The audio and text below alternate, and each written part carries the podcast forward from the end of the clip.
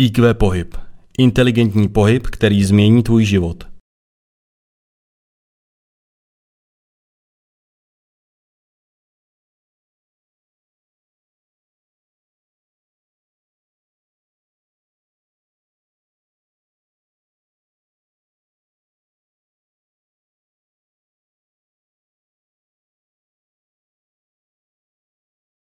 Tak, lymfodem u ženy po operaci prsu.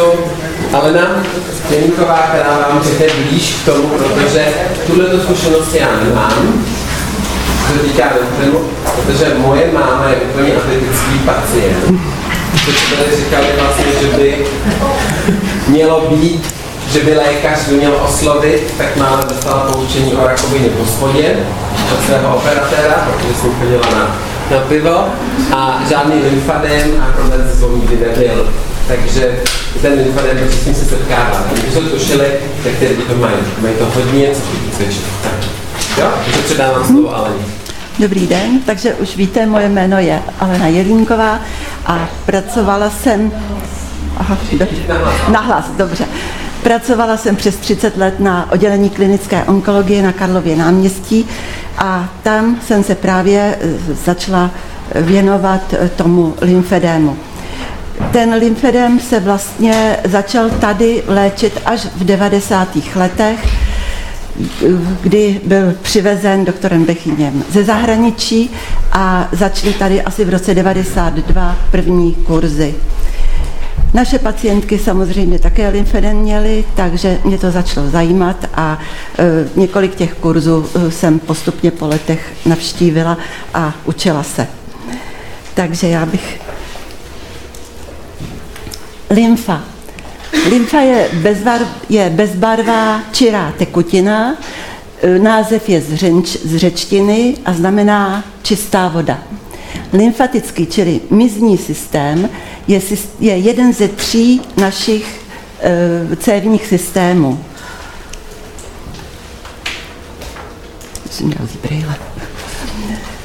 Za prvé máme tepenný oběh, je to malý plicní, kdy krev proudí mezi srdcem a plícemi a potom je to velký tělní, kdy zásobuje krví všechny části těla, kromě plic.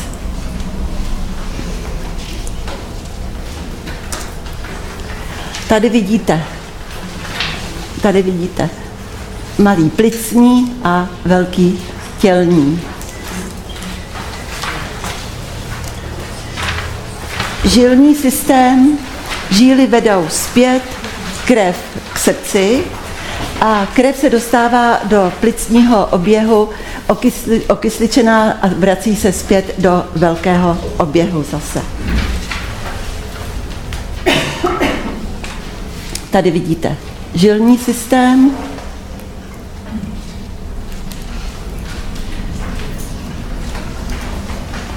a už jsme u lymfatického systému. Lymfatický systém se skládá z lymfatické sítě, z lymfatických cev a z lymfatických uzlin. Lymfatické cévy začínají v mezibuněčném prostoru a jako malé malinké vlásečnice. Nemají chlopně. Pohyb limpy, lymfy zajišťují svaly v okolí lymfatických cév a lymfatické cévy se združují do kolektoru. Ty mají chlopně, které už určují směr toku lymfy. Vstupují do lymfatických uzlin, kde se lymfa očišťuje. Lymfa se vrací do žilního systému.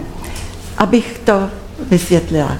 Všechno, co sníme, se vstřebá zažívacím traktem, včetně tenkého střeva, začíná vstřebávání již v ústech, se dostanou všechny živiny, které sníme, ať jsou to bílkoviny, ať jsou to vitamíny, prostě vše se dostane ke každé buňce našeho těla. Ta buňka to schroupe, ta si to prostě je to ten normální metabolismus. A kde je příjem, tam je i výdej. Čili ona ten zbytek vypustí mezi tou buněčnou blánou a to je ta lymfa. Takže ty buňky vlastně v té lymfe si nám pěkně plavou. K tomu, aby se ta lymfa dostala do těch tenoučkých cévek lymfatických, ještě takhle, část té lymfy odvádějí kap, k, kapiláry.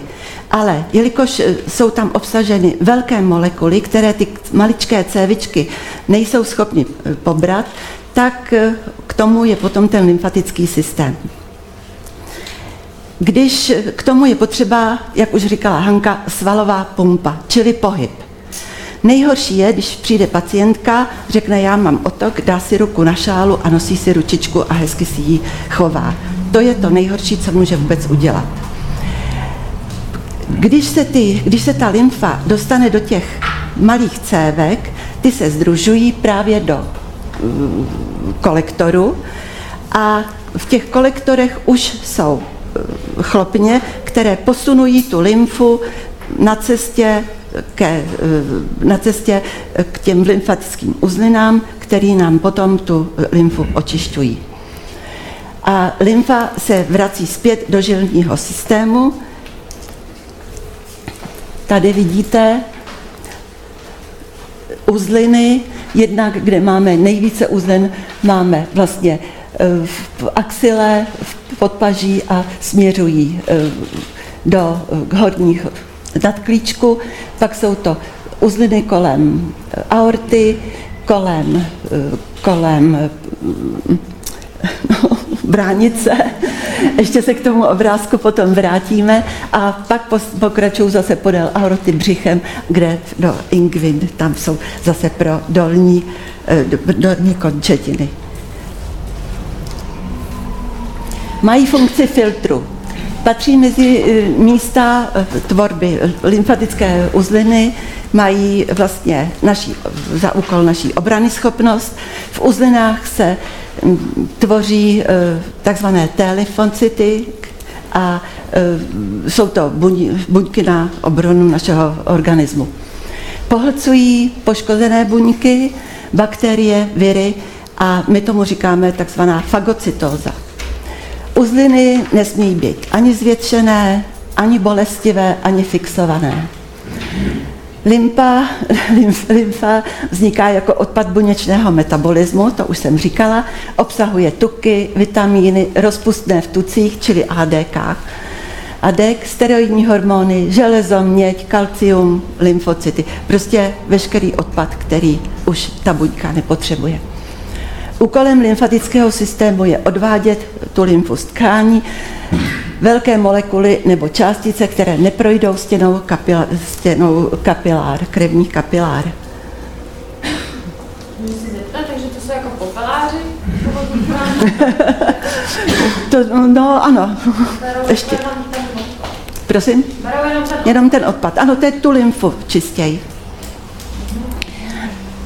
Jestliže selhání lymfatického systému dochází k otokům, my rozlišujeme dva druhy otoku. Jednak je to primární, vzniká při vrozeném nedostatečném, eh, nedostatečném vývinu místního systému. Ještě si k tomu řekneme. A potom je sekundární, které vznikají zablokováním, poškozením, infekcí, zvýšením venózním tlakem nebo odstraněním uzlin při nádorovém onemocnění. Dále na základě revmatismu, neurologického onemocnění, zánětu nosních dutin, patra a dásní, pak jsou otoky v obličejové části a na hlavě. Tady vidíte tak ten primární lymfedém, vidíte, že začíná v to, eh, už třeba v dětském věku, když děti začnou chodit, tak maminka zjistí, že jim jsou, nej, nejdou dopnout bačkurky, Prstičky jsou celkem normální, ale začíná takový bochánek na nártu.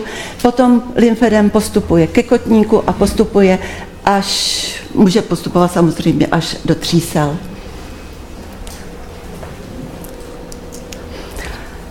Tady máme distální typ, to znamená vzdálený, eh, je to otok od kolene, teda, abych řekla, teda od prstu ke koleni, Může to být na jedné noze, na, dvou, na obou nohách nebo na obou rukách, na jedné ruce, záleží eh, na tom. Tady je primární lymfedem proximální, kdy až po koleno je končetina celkem normální, ale otok začíná od kolene, může být třeba i na břiše. prakticky lymfedem můžeme mít na kterékoliv části těla. Není to věc jenom končetin. Na zádech, na břiše, na nohách, na, na rukách. Tady už je sekundární lymfedem. Ještě k tomu primárnímu bych vám chtěla říct jednu věc.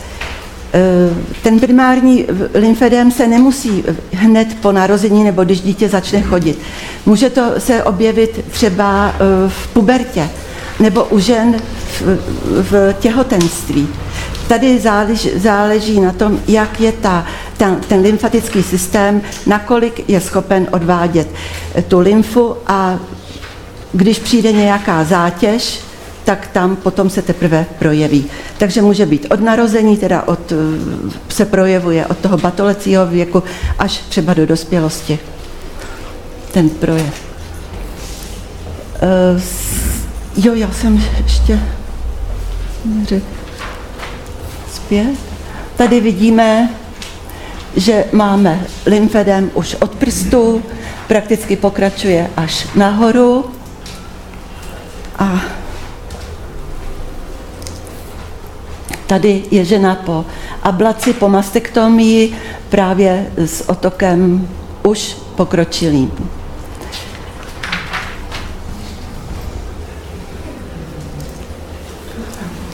Prevence lymfedému. Už něco řekla Hanička. Horké koupele. Doporučujeme sprchování. Když už teda pacientka musí do té vany vlézt, ne horkou vodu, končetinu nechat e, venku, chladit ji třeba o ty dlaždičky a potom vždycky e, končíme chladnou vodou, ne studenou, aby nedošlo k šoku. Nadměrné slunění, saunování, pára, zase to je o tom teplu. E, k tomu ještě vydala žehlení dlouhodobé. Vy víte, že při práci při sportu eh, v teple se nám rozšiřují cévy. Aby vlastně, i to kvůli naší termoregulaci, aby nedošlo k přehrátí organismu. Tím, že se roz, roztahnou cévy, tak ty stěny jsou propustnější a ty cévy eh, vlastně propustějí víc těch živin, zrychlí se metabolismus a vytvoří se víc lymfy. A ten právě ta poškozená část ta noha nebo ruka, nestačí to odvádět. Čili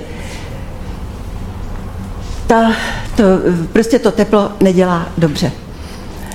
Říkám žehlení. Nevěřili byste, jak se dá od žehličky přejmout teplo na, eh, do organismu.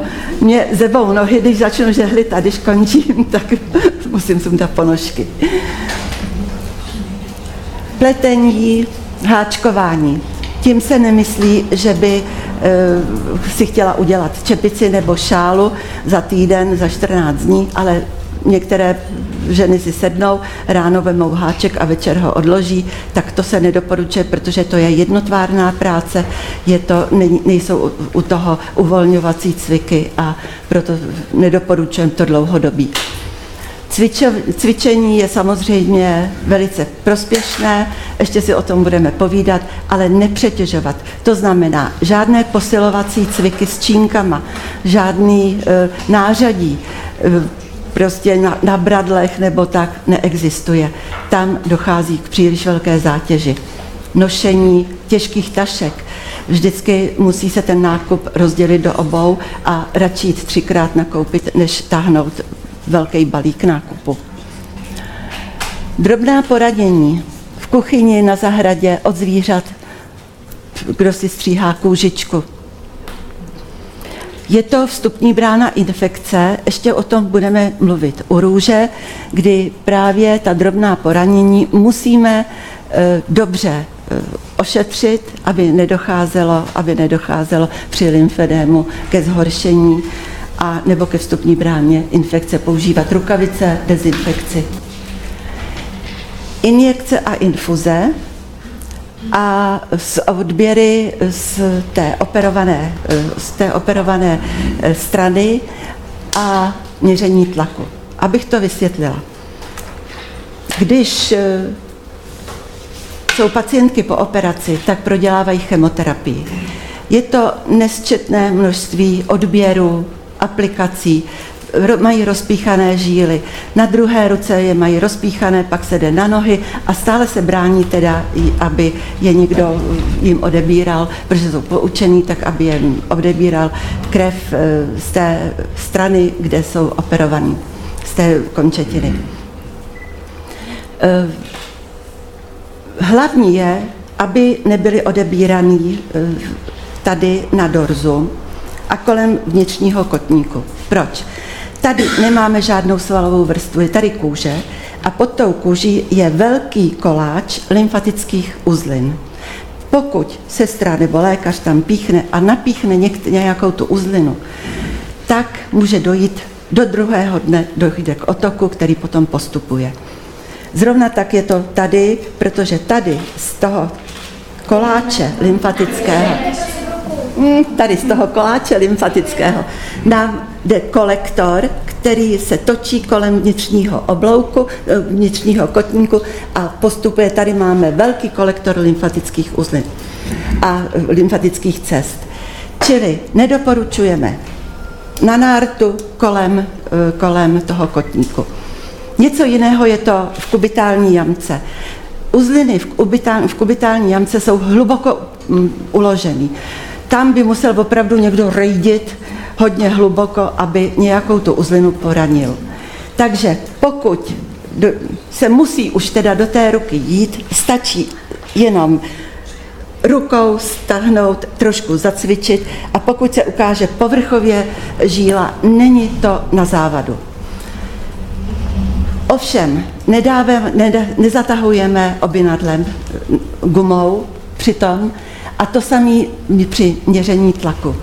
Představte si, že pacientka nebo pacient má tady vybrané uzliny. Těch uzlin tady bývá a kolem 630, ale třeba vyberou 12 uzlin. Vyberou uzliny e, pektorální, tady ve svalu, na začátku prstního svalu, tam taky je vyberou, takže je, ten lymfatický systém je hodně oslabený. A teď si představte, že tady dají tlakomě, gumu od tlakoměru. Teď to vytáhnou na 220, aby to dobře slyšeli, pak zjistí, že to znova musí ještě udělat, protože neví, jestli je to 170 nebo 165, znova to natlačí. To je tak vysoký tlak, že nám můžou ty, že nám to může ty uzlínky poškodit, rozdrtit. U hubených lidí nebo u dětí si můžete ty uzliny, které jsou tady, tady je takový koláč zase, hodně takový zhluk lymfatických uzlin, takže tady můžou být eh, ty uzliny i hmatný. Mnohokrát jsem to cítila, že tady jsou takové droboučky jako, jako maličká rejžička. Takže tam může, můžu vás upozornit, že jsem měla pacientku, byla to shodou okolností zdravotní sestra, porodní bába, která přišla, říkala, já to úplně cítila jak to, jak to tam napumpovali a vlastně došlo eh, k lymfedému. Na druhé ruce. Musí se na druhé ruce. Horší je, když potom je to na, na obou stranách operace. A, takže já vám ještě potom řeknu, jaký používáme tlak v ta, v následně. Nevhodná podprsenka a těsné oblečení. Lymfa nám proudí. My pracujeme, mluvíme o lymfě, která je v kůži a v podkoží. A ta nám vlastně proudí. Musí proudit. Když neproudí, tak začíná lymfedem. Pokud je ta stažená podprsenka a lymfa nemůže proudit, začíná otok na lopatce, přesune se na rameno a máme problém. To samé e, ramínka stlačí se trapézy, i tam, to by řekla Hanička, zase dochází potom eh, k narušení toho toku a proto má být oděv vol, volný. V neposlední řadě zlepšit životop zprávu, ještě si povíme. Takže to je, máme stádia lymfedému. Někdo říká, že máme od jedničky do čtyřky, někdo od nuly do trojky. Nulté stádium je takzvané latentní. Nevidíme otok, stav, kdy lymfatická drenáž je snížená, ale zatím není otok. Pacient pouze po, pociťuje bolesti na té, na té kůži pálení nebo uh, kůže je napjatá, ale ještě nejsou známky otoku.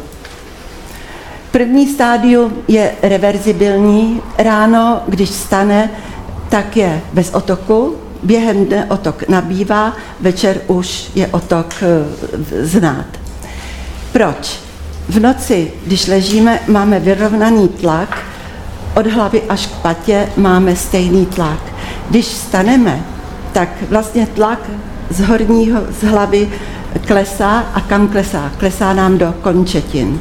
Tudíž i přitažlivost zemská tady pracuje a ten tlak, e, vlastně ta lymfa se potom hromadí, protože e, v těch končetinách, protože e, to, ten lymfatický systém nestačí odvádět.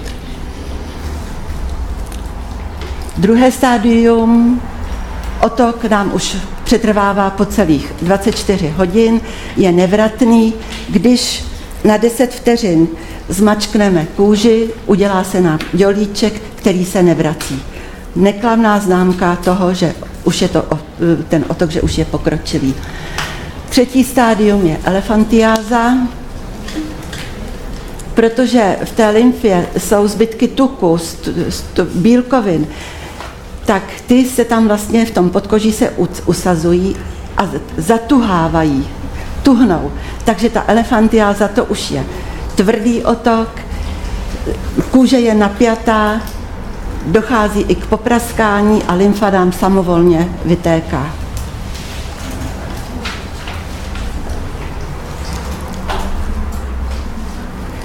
Komplexní léčba lymfedému, je to manuální lymfodrenáž, nesměli jsme nikdy říkat e, masáž, přístrojová presoterapie, bandážování, cvičení a nácvik dýchání, farmakoterapie a enzymoterapie, liposukce a v poslední době lymfotaping.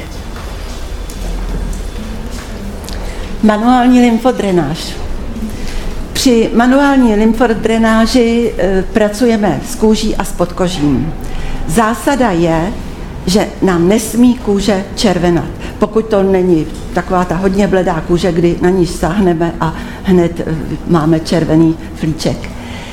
Takže od klasické masáže se liší jemností, pomalými tahy a e, přesnými vyprazňovacími hmaty. Drenáž začíná vždy na krku, v nadklíčku, v axile, kde vyprázdníme centrální lymfatické uzliny. Potom si ukážeme. Ta drenáž i když máme oteklé nohy, když máme oteklé záda, vždycky začíná na krku. Protože když se nám ta lymfa vrací do žilního systému, tak se nám vrací v nadklíčku do horní duté žíly. A tady máme spoustu lymfatických uzlin podél kývače, podél aorty, podél tepny a e, v tom nadklíčku. Proto začínáme, i když děláme nohy, začínáme vždy na tom krku. Postupujeme velkoplošnými, kruhovými a spirálovými hmaty od centra, od centra směrem k prstům, ale máme to rozfázované, takže tu lymfu tahneme nahoru prstům tak, aby otok lymfy směřoval ke sběrným lymfatickým uzlinám právě na tom krku. Posilujeme vstřebávací schopnost a transportní e, funkci místního systému. Přístrojová presoterapie. Používá se, já tady mám potom obrázek, nechám kolovat, používá se e, přístroj se sedmi až 14 komorami, které, eh, který vytváří postupným nasáváním a vypouštěním takovou eh, vlnu, která nám vypuzuje právě ten lymfedem směrem do středu. Vytváří eh, a koresponduje právě s tou manuální lymfodrenáží. Co to znamená? Dneska máme na ruce návleky, které zasahují až do, na hrudník, vzadu na zádech a potom je rukáv. Na pracovištích, na pracovištích používáme dva návleky i na zdravou končetinu, takže pacientka potom leží takto a má vlastně celý hrudník i záda pokrytý a tam dochází právě k tomu nafukování a vyfoukování. Takže se nafoukne se první komora, která je e, na hrudníku, vyfoukne druhá komora, která je na zádech, vyfoukne třetí komora na rameni, vyfoukne. A teď už to postupuje První, druhá, třetí, čtvrtá vyfoukne. První, druhá, třetí, čtvrtá, pátá vyfoukne. A tak to postupuje. Pak se vyfoukne všechno a zase se postupuje. Vytvoří se taková vlna. Naprosto, naprosto nevhodné jsou jednokomorové návleky, které můžou spíš poškodit, než, než pomoct.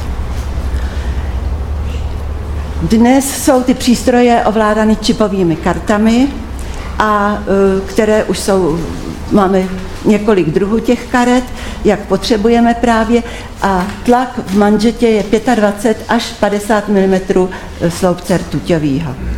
Jak jsem vám říkala, když se nafoukne právě ten tlakoměr, tak když se nafoukne, tak na, třeba na těch 220.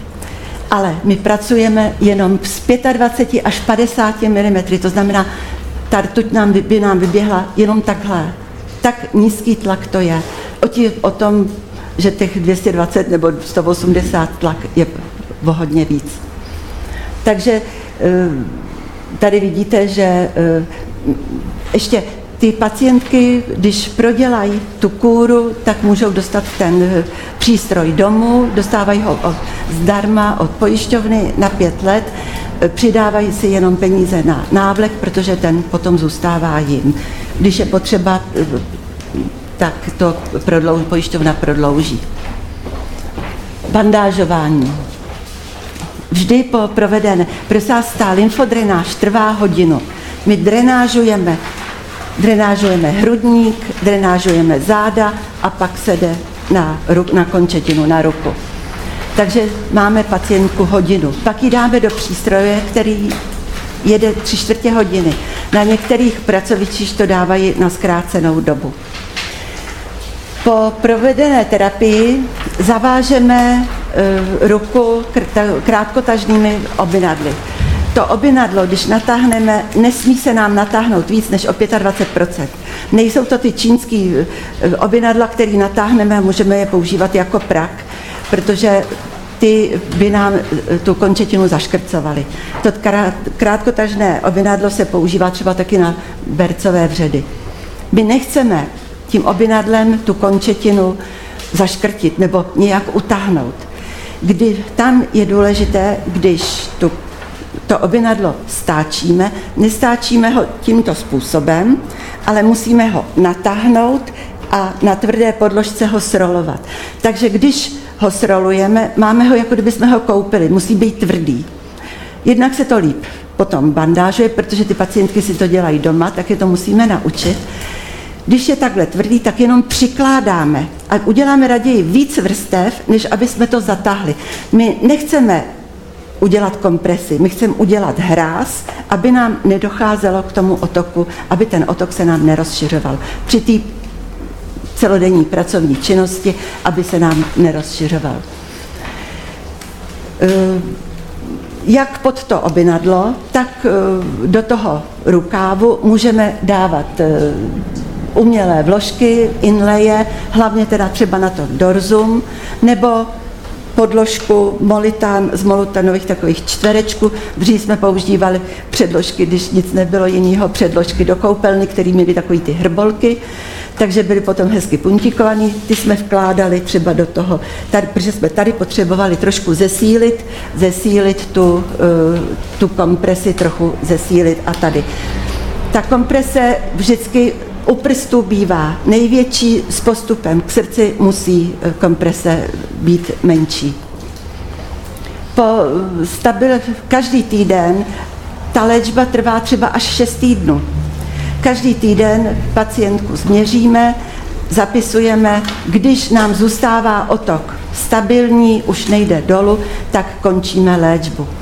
V té době se píše, v té době se musí dobře změřit eh, ta končetina a píše se, píše se návlek. Návlek před léčbou nepoužíváme, protože pod, počítáme s tím, že nám to o nějaký ten centimetr ten otok ustoupí, takže návlek by potom byl k ničemu, byl by, byl by velký. Ten návlek musí být eh, kompresní. Máme tři kompresní třídy, obyčejně se používá druhá. První je málo, třetí je moc a je důležitá velikost a komprese. Ještě je tam jedna důležitá věc, aby pacientka se naučila ten návlek natahovat, navlíkat. V žádném případě se nesmí popadnout návlek a teď ho takhle rvát nahoru. Ten návlek je tkaný tak, že každá část má svoji kompresi určitou. A zase ta komprese ustupuje k srdci. Když máme mít návlek tady, v některém místě, a my ho přetáhneme, tak se nám potom smrští, zařízne a pacientka chodí a říká, já mám špatný návlek, já to mám tady zařízlý, mám to červený, bolí to, mám to rozedření. Ne, návlek je třeba dobrý, někdy může se stát, že taky je špatný, ale špatně natahovaný. Musí se postupně po krátkých úsecích se jenom eh, tu, ten návlek natahovat, posouvat a musí být až nahoru, nesmí končit třeba tady. Buď návlek má kaničku, která se váže pod prsem, nebo tak, jako jsou punčochy na ten, eh, na ten takový ten lém, takže ten je tam eh, potom nahoře. Někdy nedrží. takže to je hrozně důležitý, ta edukace, ta edukace návleku toho je hrozně důležitá, protože to potom nechtějí pacientky nosit a vlastně škodí sami sobě, oni ho vůbec nechtějí nosit. Cvičení a dýchání. Cvičení se snažíme ovlivnit hluboko uložené lymfatické cesty, které jsou uloženy mezi svaly. Cvičí se s bandáží. Jak jsem říkala, při práci, při sportu, teple se nám rozšiřují cévy. My nechceme, aby docházelo právě e, k tomu, že se nám při tom cvičení ten otok zhorší, takže by měl být vždycky návlek. Nesmí být namáhavé mezi jednotlivými cviky, e, uvolňujeme svalstvo, výhodné jsou prvky z jody, z pilatesu a e, doporučujeme cvičení ve vodě a plavání. Tady bych chtěla říct, že to je i po psychické stránce pro ty pacientky velice dobré, protože právě v té vodě nemusí mít ten návlek. A to je pro ně jako dost velký plus a rádi chodí plavat. K moři nezakazujeme, ale ne v hlavní sezóně a vždycky říkáme, raději se skovejte pod nějakou borovici, jděte si zaplavat, buďte ve stínu a nechoďte v létě, kdy je to nejvě, spíš těch okrajových měsících, kdy není takové horko. Celým doplňkem odvodňující terapie je nácvik účelového dýchání. Je to zase o tom jogovém dechu, Učíme pokrčené nohy, hluboký nádech do břicha, vytlačení vzduchu do hrudníku a potom pomalé vydechnutí. Snažíme se změnit tu dechovou formu k jejímu vědomímu, v jejímu vnímání. My si neuvědomujeme, že dýcháme a právě tím, že se snažíme učit, aby mysleli při tom dýchání, že zrovna dýchám, odpoutávají se, je to relaxace určitá, odpoutávají se od toho, eh, že mají eh, ten lymfedem a eh, prožívají to daleko lépe. Ten já bych jenom k tomuhle chtěla říct, že tohle dýchání se mi hrozně osvědčilo při aplikaci chemoterapie. Pacientka přijde vystresovaná, očekává, že bude zvracet, zase jí budou píchat, ráno jí píchnou, aby odebrali krev a zjistili, jaký je krevní obraz, potom přijde, dostane zase další injekci, infuzi a je to na, tu, na ten psychický stav velice e, zatěžující. Já jsem vždy, vždycky říkala, nadechněte, vydechněte, postupně dýchejte si, dýchejte. Mezi tím jsem píchla injekci, ani o tom nevěděli. Cvičila jsem je tak, aby po celou dobu infuze, aby si uvědomovali právě, jak dýchají. A to je právě ten nácvik toho dýchání. Farmakoterapie. Používá se, a to se používá spíš teda u těch dolních končetin, u těch horních tolika ne, flebotropní léky, jako je Detralex, Cyclotrifort, Venoruton, pro zlepšení cévních stěn. Právě, jak jsem říkala, někteří pacienti věkem, nebo to mají ty víc propucné ty cévy, takže tam se snažíme o spevnění těch stěn e, cévních a ke zvýšení lymfatické drenáže. Enzymy napomáhají, tady už Henčka mluvila o bobenzymu, napomáhají otokům, zvláště v tom časném stádiu. Jestliže pacientka si bere třeba už před operací a pokračuje ve bobenzymu a má náběh na lymfedem v té nulté fázi, kterou jsem vám ukazovala, když bere bobenzym, nemusí se rozvinout lymfedem. V těch ostatních potom fázích už používá, se používá lymfedem jako podpůrný. Já bych to řekla úplně laicky, my máme pocit, že nám tu lymfu naředí, že se nám to líp drenážuje, že nám to líp odtéká. Takže tam je ta podpůrná eh, v tom pokročilém eh, stádiu. Nevýhoda v benzimu je, musí se brát poměrně vysoké dávky, protože výtěžnost z, té jedné, eh, z toho jednoho draže je poměrně malá a musí se jich brát hodně, někdy až 30 denně, právě u těch, u těch pozdějších, u těch větších otoků a musí se brát dlouhodobě. Bohužel se stává, že když pacientka přestane brát ten, lifen, ten vobenzym, tak se tam to vlastně vrací zpátky, jako kdyby ho nebrala. Má to prostě opravdu, musí se to brát dlouhodobě, ale bohužel tím, že se bere hodně prášku, některý žaludek to nezvládá.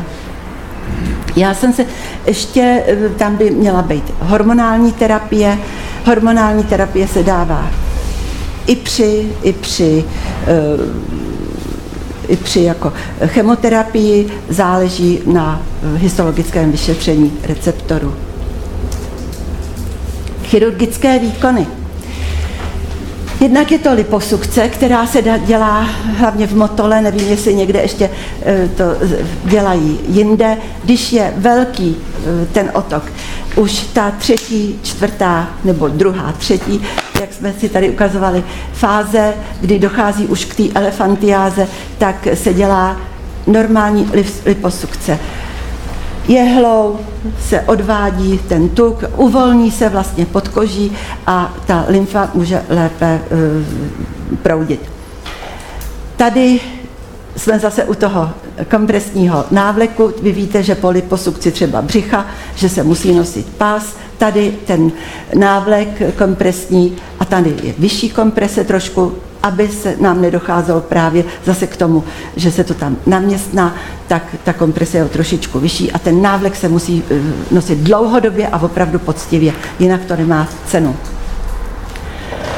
A pak jsou to resekční výkony, výkony u elefantias, u sloních eh, nohou.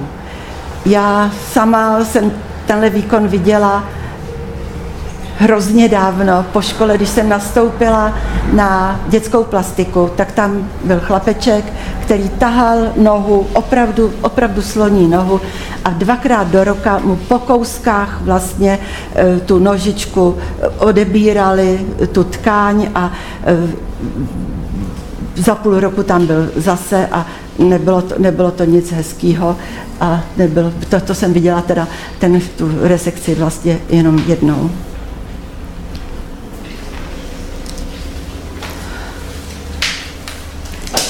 Poslední době, myslím, že asi tři roky, se dělá lymfotaping.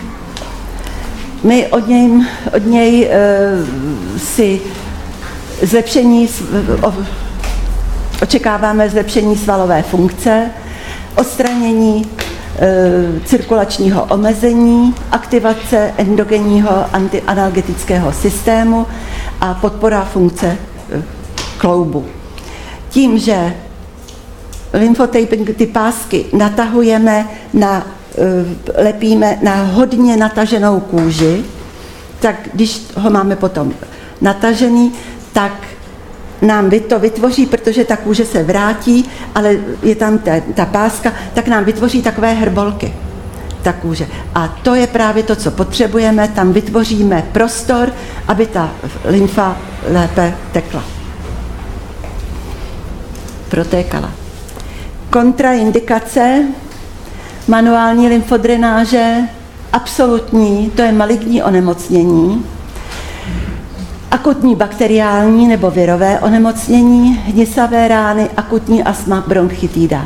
Maligní onemocnění. Stane se, že pacient je, pacientka je v léčbě, eh, jednak manuální lymfodrenáž začínáme vždy po léčbě eh, a musí být udělaný screening, že tam nejsou zasaženy nějaké uzliny. Pokud jsou uzliny eh, maligní, tak nemůžeme pokračovat nebo nemůžeme začínat, protože my bychom přes ten lymfatický systém vlastně ty maligní buňky roznesli do toho těla. Pouze v některých případech, kdy je to vlastně ten lymfedem ohrožující, tak eh, se přistupuje po dohodě s onkologem a lymfoterapeutem se do, k tomu e, procesu svolí. Akutní bakteriální nebo virové onemocnění, budeme o nich, o nich mluvit, je to jednak třeba růže nebo e, virové onemocnění herpes zoster, e, pásový opar, hnisavé rány.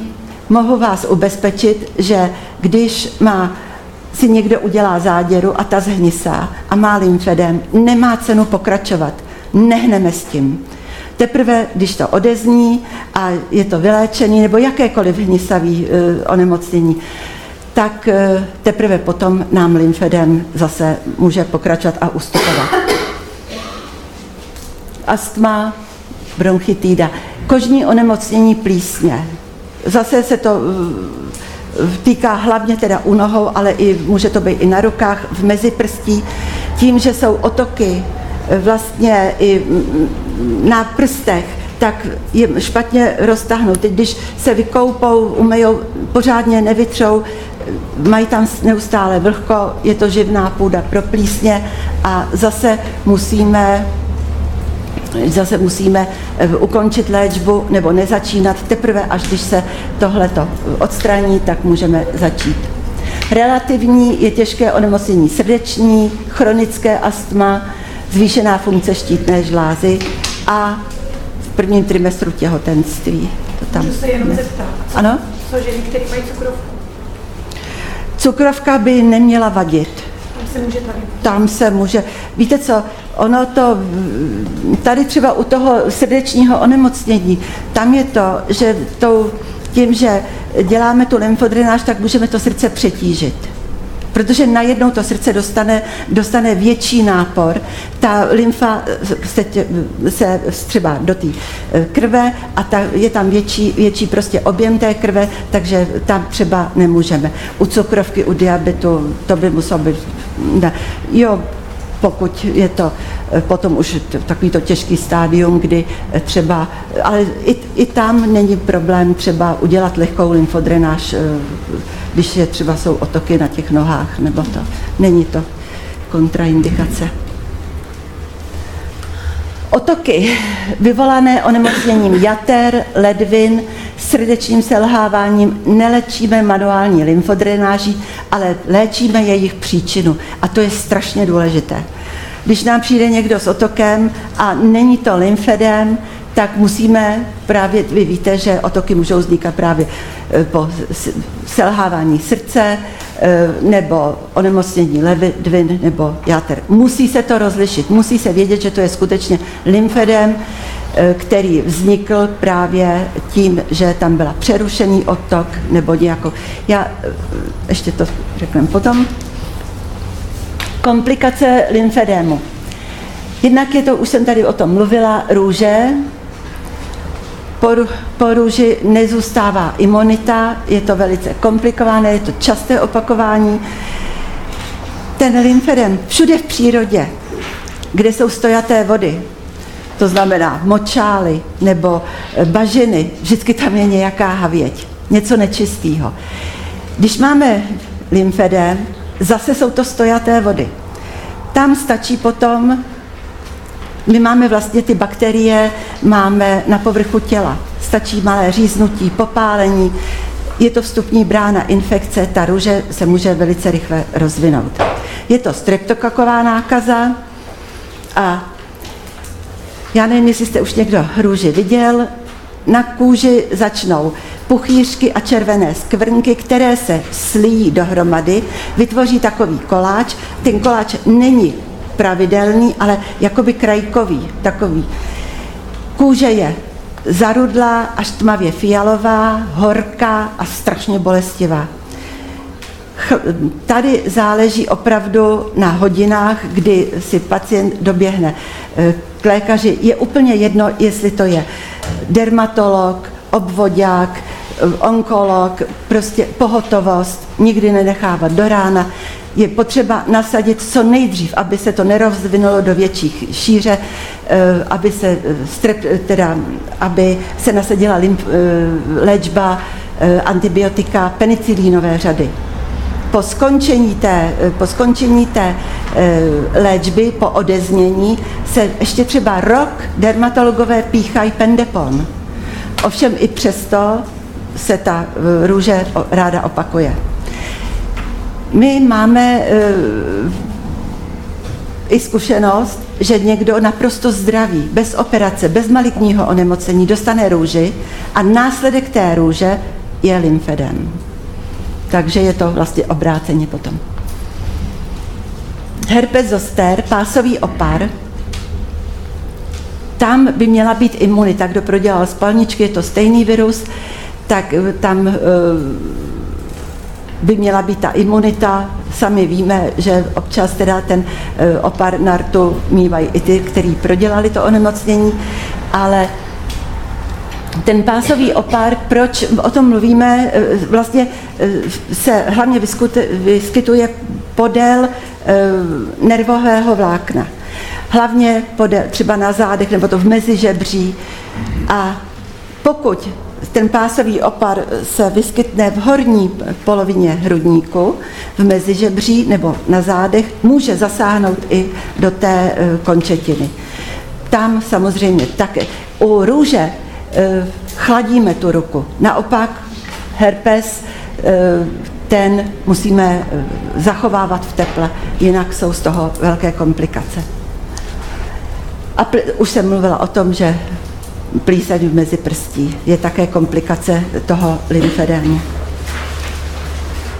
Na závěr, lymfedém je nevyléčitelný, ale je dobře ovlivnitelný. Tady hrozně důležité je edukace, edukace, povídání s, tím, s tou pacientkou nebo s tím pacientem o tom, co mají dělat doma. Jak se mají k tomu chovat, jaké zásady uh, udrž, dodržovat a hlavně, co oni s tou rukou mají dělat. Oni si myslí, že přijdou dvakrát do roka, my jim to dáme do pořádku a doma mají lážo plážo.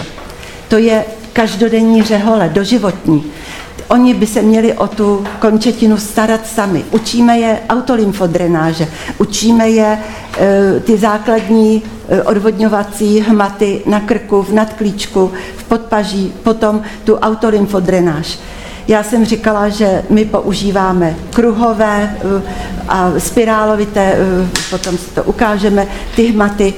Já teda osobně je to učím, aby si ty hmaty rovně, protože tím, že pracujeme s kůží a podkoží, tak je to velice tenká vrstva a stačí, aby oni se vrátili Jednak si to tou rukou neudělají, ale jakmile to přejedou, tak jim ta lymfa zase teče zpátky. Takže nejlepší je, když dělají ty pohyby rovně, určitým směrem, jde o to, aby se nám ta lymfa rozproudila. Tadyhle jsem vám dala pár obrázků, abyste viděli, jak jsme se učili eh, vlastně ty hmaty a to uvolňování na krku, na zádech, na hrudníku. ty hmaty, ty kruhový, my neděláme tak, že bychom tlačili stejnoměrně. My musíme přitlačit v určité fázi a dokončit ten kruh, třeba na tom rameni nebo tady na, to, na té krkavici, dokončíme ten kruh bez tlaku, tak, aby jsme tu lymfu posunuli. A já vás můžu, můžu ubezpečit, když jsem dělala lymfodrenáže, a dělala jsem takzvané antifibratické hmaty, to jsou hmaty, které se používají právě při těch stvrdlých už eh, té kůže, kdy je už eh, tuhá, že je vidět pouhým pohledem, jak ta lymfa se posunuje. Je to i vidět. Samozřejmě třeba lajk to nevidí, když už to děláte potom hodně let, tak to vidíte. Takže tady eh, jenom tak pár obrázků, jak jsme se to učili, protože žádný skripta ne, neexistovaly, dostali jsme takovýhle malůvky. Já ty malůvky používám e, do dneška, některé dávám to pacientkám, vysvětluju jim to, nikam se to nemůže napsat, protože to musí oni si zkusit. Když jim to řeknete, to je jako když čtu e, tamhle návod, jak se ovládá televize nebo něco takového. Nepochopí to, musí si to prostě, e, musí si to zkusit. Tady, tady je to axila a Eh, pod klíčkem mezi žebrama, eh, na žebrech. V mezižebří se dělají různé, říkáme tomu kolípka. Máme asi sedm základních hmatů, které se vlastně po celém těle opakují. Tady je horní končetina axila, tam máme taky čísílka, takže k tomu je samozřejmě popis. Tady je ruka, vidíte, že jsme měli určitý znaky pro to, jaký hmat používat. Tady ještě krk ze zadu, záda, to přeběhnu, máte to tam. Tady vidíte už bandáž, Vidíte, že prsty jsou zabandážované, konečky prstů musí zůstat pro kontrolu, že nemodrají, e, zůstávají obnažené. Prsty e, balíme do mulového obinadla, 4 cm podle délky, nesmíme je zaškrtit, pak nastupuje to krátkotažné obinadlo.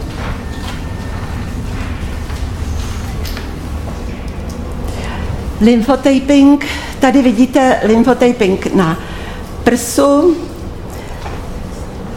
tím, že je udělána záchovná operace, prs zůstává, tam je pokaždé důležitá eh, udělat radioterapii, čili tam dochází i k otoku prsu, eh, ten prs je po té radioterapii a přetrvává poměrně dlouhou dobu, je třeba teplý, je probíhá tam i zánětlivá reakce, a když je oteklý, dělá se i na tom prsu lymphotaping. Já mám tadyhle, pokud byste někdo se chtěl podívat, eh, knížku o lymphotapingu, jsou tam obrázky a pak je tady taky obrázek eh, toho lymfovenu. Eh, já jsem kdysi dávno v těch, v těch dobách kdy jsme ještě nevěděli, co můžeme vlastně si všechno dovolit, to znamená po těch 90. letech, tak jsem měla pacientku, která po dvou letech po ozařování přišla s prsem, který měla minimálně o polovinu větší než to druhé, horké, bolestivé. Říkala, já už jsem se dva roky nevyspala. Když si lehla na bok, ta tíha, bolelo to, na břiše to vůbec tak jsem kolem toho, protože jsme na to tenkrát v těch dva nesahali na ten prst. Dneska už víme, že co s ním můžeme všechno dělat. Tak jsem obcházela kolem dokola, uvolňovala v nadklíčku, kolem sterna, v mezižebří, tak, abych se teda nedotýkala toho prstu. Ale potom jsem si říkala, že tam je vzánět probíhá. Nikdo jí nic nedělá. Jsem říkala, měli jsme jednoho strašně šikovného pána, který vynalez pan Priznic, který vynalez obklady. A tak jsem říkala, víte co, zkuste si prs zabalit dvakrát 20 minut s desetiminutovou přestávkou, bez eh, igelitu, pan Priznic igelit neznal, tak si doma balila prs, dala si přesto šálu, přišla, tohle to trvalo nějaký den a přišla po neděli a Říká, já jsem se probudil na břiš. Takže to bylo takový zadosti učinění. Když jsem to říkala potom panu doktorovi Valdovi, to je chirurg z Motola, který se zabývá hlavně operací prsu a který dělá právě ten, eh, tu liposukci, a je to lymfolog, tak ten zajásal, říkal, to je výborný. Já vám zase řeknu, moje pacientky si e, dávají octanovou mast na to. Ale tohle budeme používat. Tady vidíte lymfotaping udělaný vlastně odzad, e, odtáhne se to od prstu až na záda, začíná se teda na zádech a e, je to na zadní straně a vlastně je obalená celá ruka. Takhle. A to je, myslím, takhle to vypadá potom. Tady v pozadí vidíte ty přístroje, které se používají, které se používají pro tu lymfodrenáž. Takže to je ode mě všechno. Já vám děkuji za pozornost. Pokud máte nějaké Nyní si, bychom si ukázali takovou malou ukázku. Hanička se uh, uvolila, že mi bude dělat figurantku a já bych, pokud, rozmyslete si to, pokud byste se na něco chtěli zeptat, tak během toho, té ukázky si to můžeme, nebo budeme mít ještě chvilku čas třeba. Tak to, bude to krátká ukázka, jo. Dáme prsty, narovnáme, vždycky říkám pacientkám, nesmíme je sklápět Jakmile sklopíme, zvyšujeme tlak. Takže položíme ruku tady na podél kývače a děláme e, kroužky. My, prosím vás, neděláme to, že bychom takhle jezdili po té kůži. My tu kůži chytneme a pohybujeme s tou kůží. A to je základ. Nesmíme to šmidlat. A dělám, říkám, protože to jsou pohyby velice jemný a hlavně pomalý, tak si říkáme 1,20. Když jedu nahoru, malinko tím prstem přitlačím a dotočím to úplně bez tlaku. A opakuju to pětkrát, šestkrát. Tady můžeme zajet do podél páteře a vlastně tu lymfu jakoby odtlačujeme od té páteře. Takže tlak je u páteře, dokončujeme kolečko bez tlaku. Potom můžeme udělat vidličku. Tady nezáleží na tom, jest, na tom jest, tady vlastně tlak je stejný. A zase se vrátíme sem. Dělám to dobře? Dobrý. Zahákneme prsty, zahákneme prsty za uh, klíční kost a uvolníme lymfatické uzliny, které jsou za tou klíční kostí. A je to takový, jako byste chtěli vytřít misku, pohyb. Prosím vás, my pracujeme se zápěstím, nepracujeme, že bychom jako plavali. Jo? My pracujeme čistě se zápěstím. Takže vytřeme misku, vytřeme, já to dělám rychleji, aby jsme se dostali dál. Tak, položíme ruku pod klíček a zase děláme kroužky. A jdeme proti, vždycky ta zesílená, to přitlačení je proti srdci. Jo? Takže když budeme tady, bude to přitlačení dole, když jsme tady nahoře, přitlačíme e, nahoře, aby jsme to vlastně směrovali, k, ta, ta lymfa aby nám tekla k tomu srdci. Takže pod klíčku, pak přecházíme na hrudník, kdy e, děláme takzvané velkoplošné hmaty, tak my vlastně posuneme to palcem a tímhle tím, tady nám zůstává hluché místo, čili tam si pomůžeme tím kroužkem zase a postupujeme do té axily. Zvedneme si prst a ještě můžeme tam udělat ten kroužek.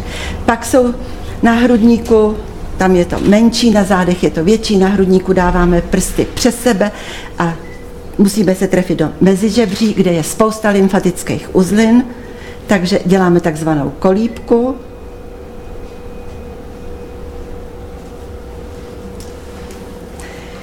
A eh, tím musíme, i pak ještě děláme velkoplošný od sterna, od poloviny břicha směrem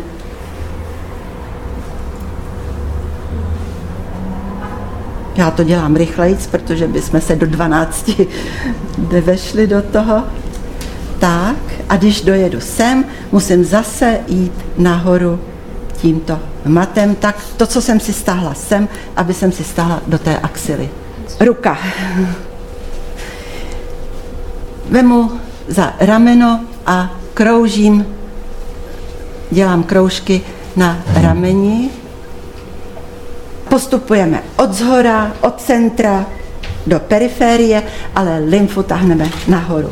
To znamená, že nejdřív ošetříme hmatem rameno, postavíme ruku a a potom pracujeme vlastně s nadloktím. Tady máme, musíme vlastně obět celou tu ruku, celou tu paži.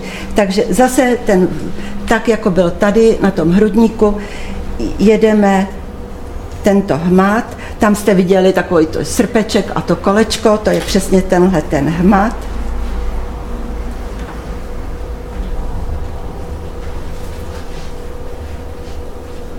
Musím i tady, můžeme si ruku podložit na trojuhelník, bříško.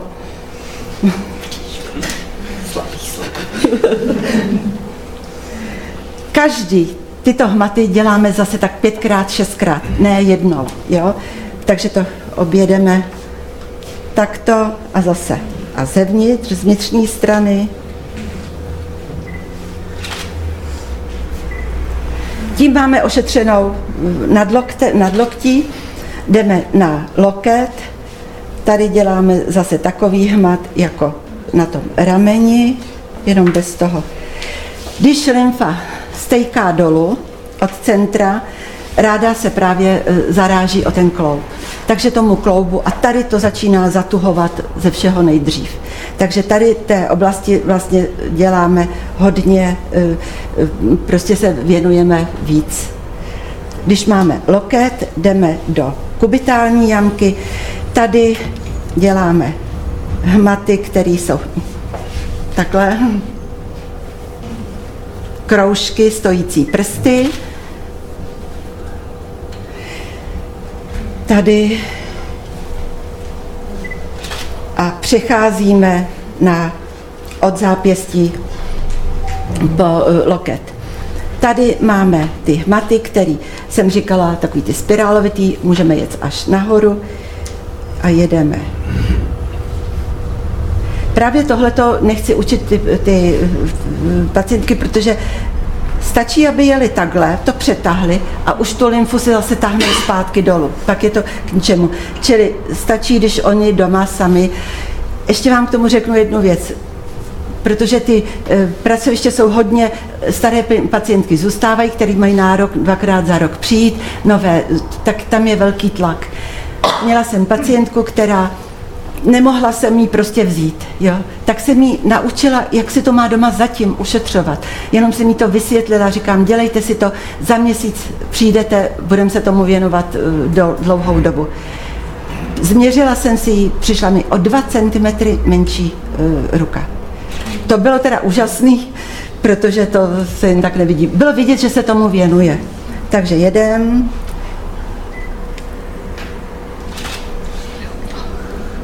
A zase. Pak si ruku otočíme a zase jedeme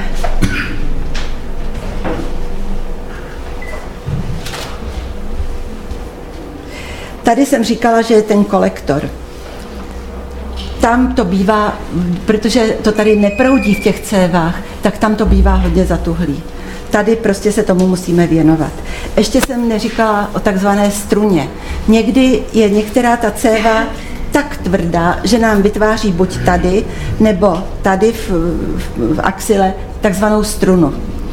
Tam mně se, mně se teda osvědčilo dělat tlakový masáže, tak jako se dělají na jizvě, tak promačkávat, pomaloučku promačkávat, aby nám pomalonku pérovala. Eh, Dobře se mi to uvolnilo. Takže tady zase ještě jedna věc, pacientka ani ruce nesmí být namazaný. Drhlo by to. Teď je máme trošku spacený v obě. Takže nám to taky trochu drhne. Takže to je to předloktí a pak jdeme na ruku. Musíme ošetřit zase kolem kloubu. Kolem kloubu se ta lymfa hodně usazuje. Takže děláme takzvané stojící kruhy a musí, objedeme celý, celou tu ruku, takhle objedeme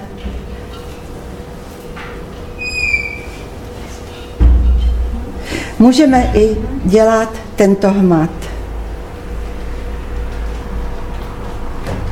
Jo, a zase obět celou ruku kolem dokola. Dorzum zase děláme ten velkoplošný.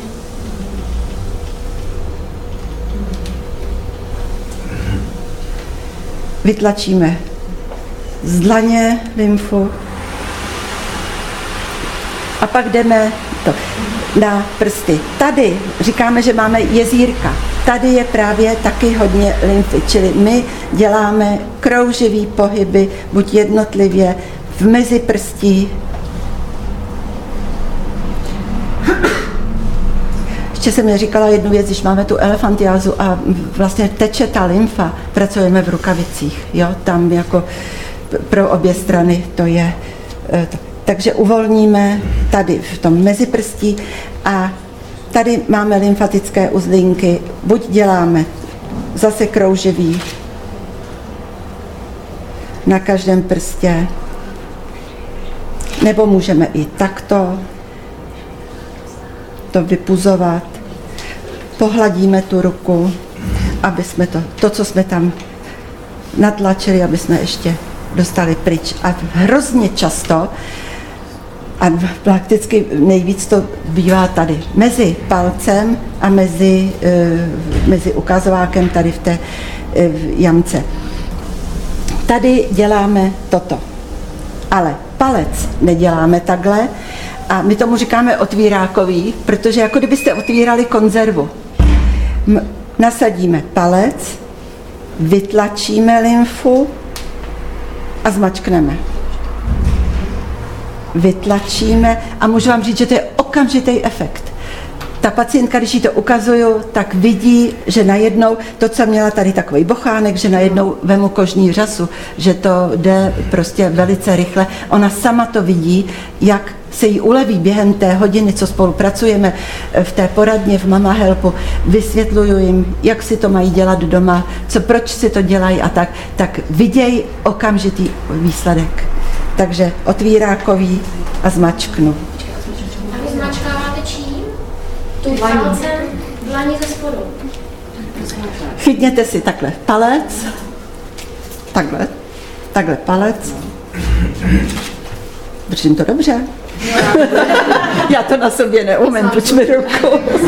Chytnu palec, vytlačím, Jo, držím ten palec, držím volně a teď ho zmačknu. Celou rukou ho zmačknu. Ten palec se zmačkne, ne ten, ne ten bod. Tady ten palec, co Ne. ten palec. Ta ruka, co Takhle. drží ten palec, zmačkne. Ano, tahle ta ta ruka, ruka, jo, co takhle. Takhle ji, držím volně, vytlačím. A tady je zase důležitý, aby jsme to nepřetlačili dozadu. Říkám, zvedněte ten palec. Takže tak, zvednout a zmačknout. Jo?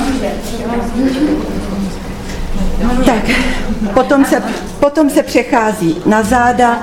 Na zádech je to podobné jako na hrudníku. Dobře, jenom na minutku, už, má, už máme 12 skoro. Tady jsou vlastně stejné hmaty na ruce, akorát, že na zádech dáváme ruce vedle sebe, do mezižeberního prostoru, podél, nerv, podél žeber a děláme kolíbku vlastně s roztaženými prsty. Děláme taky ten velkoplošný, tak.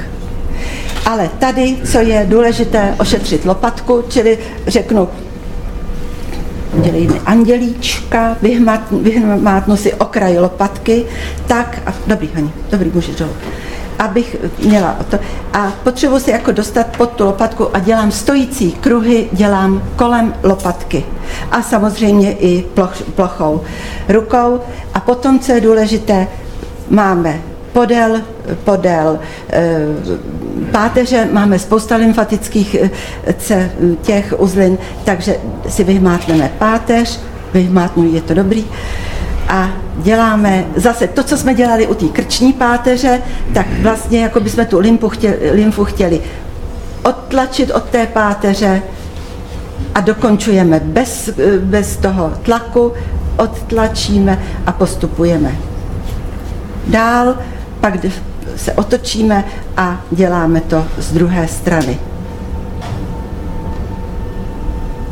Můžeme i to, já vám to ještě, vidíte to? odtlačíme a dokončíme bez tlaku. Odtlačíme, já to teď zveličuju, dokončíme bez tlaku. Odtlačíme, dokončíme bez tlaku. Takže to je asi tak zhruba všechno. Haničko, otoč se. Já jsem ještě chtěla říct k té jizvě. Já ji tady nemáme, máme ji skovanou. Děláme tlakovou masáž, děláme ji teda směrem do té axily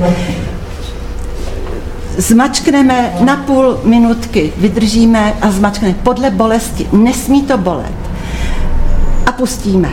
A postupujeme vedle. Zmačkneme celou plochou palce a pustíme. Když to projedeme, co se stává? Při stlačení se nám to kolem té jizvy odkrví. Když pustíme, tak se nám to překrví. To znamená, že ta jizva, která normálně není, je špatně vyživovaná, tak se tady uvolní a je líp vyživovaná. Tím také dochází k tomu uvolnění. Říkám to tak? Dobře? Dobrý. Tam je expert, já ne.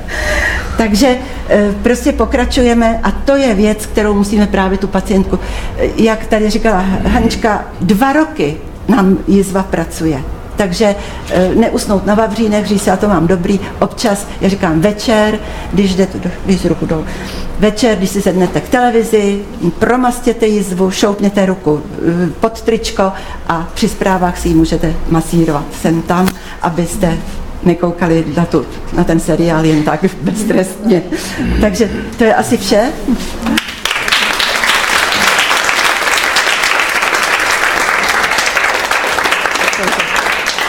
Máte nějaké otázky, aby jsme... Máte spíš hlad než otázky? Platí stejné pravidlo, jak jsou třeba ty přístrojové lymfatické masáže, že potom se musí člověk uh, pít tekutiny jako zavodňovat, že to dojde vlastně od hodiny. Ano. Je to to Správná lymfodrenáž, ta hodinová, nebo ta hodinová v takým, je to, že pacientka sleze ze stolu a řekne, já musím na záchod. Jakože se vyčkat a pak musí pít jako tak, a proč? Protože ta lymfa se nám čistí přes ledviny. A tím, že proplachujeme ledviny, čistíme si to tělo. Takže to je samozřejmě, to jsem neřekla, děkuju.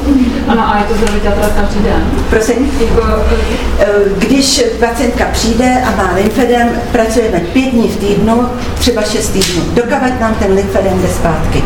V okamžiku, kdy se zastaví, propouštíme.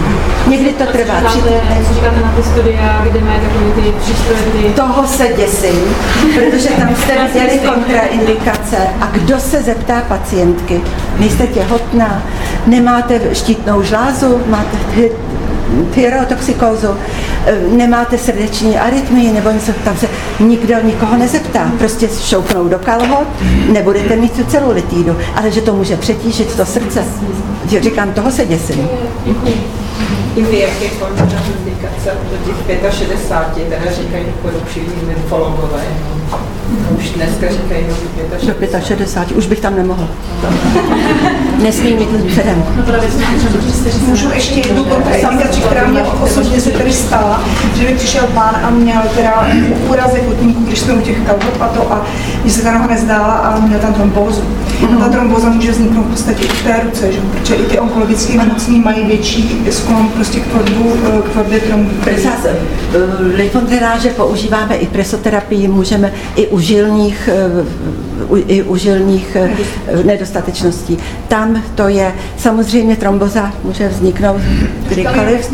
Ano, to uvolnění. Tady je potřeba, tady je potřeba rozlišit takzvaný eh, nízkoproteinový otok, kdy jde otok třeba pod, podvrknutý kotník a vysokoproteinový, kdy je, jde skutečně o lymfatický otok. To je také, proto je důležitý, že nám pacient přijde s doporučením od lékaře. A, ten, a ještě musí být eh, screeningem eh, vyšetřený po skončení léčby, že skutečně nemá nikde nějaký ty lymfatický uzliny zvětšený, že je v remisi takže tam potom výjimečně, výjimečně, když je to záchovný, když je třeba ten, eh, ta elefantiáza, tak někdy vlastně uvolňujeme jenom, ani nedrenážujeme, ale jenom uvolňujeme u té elefantiázy, protože tam třeba, měla jsem pacientku, která přišla o ruku, jo, takže to je strašně bolestivý, tak jenom dělám ty kroužky a uvolňuju pomaloučku tu lymfu, postupuju a je to hrozná piplačka, ale uvolňuju to podkoží, aby právě docházelo eh, k tomu uvolnění, aby, aby to tak nebolelo, jo, protože ten tlak je tam.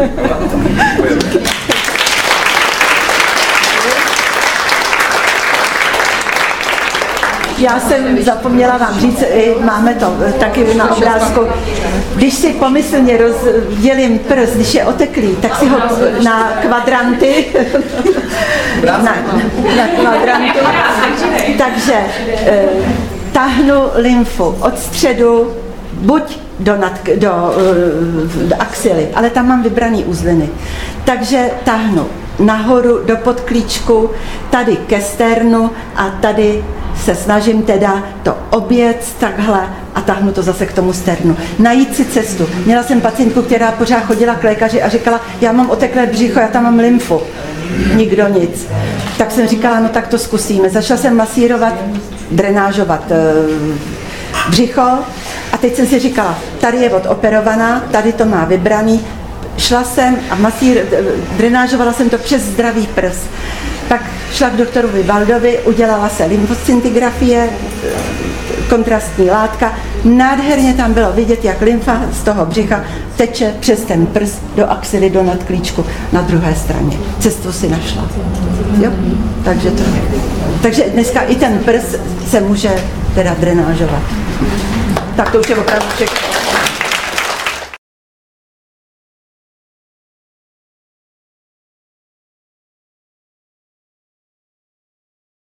IQ Pohyb Akademie, vzdělávací akademie pro profesionály nabízí rekvalifikační kurzy, odborné semináře a kongresové akce a mnohem více na iqpohyb.cz.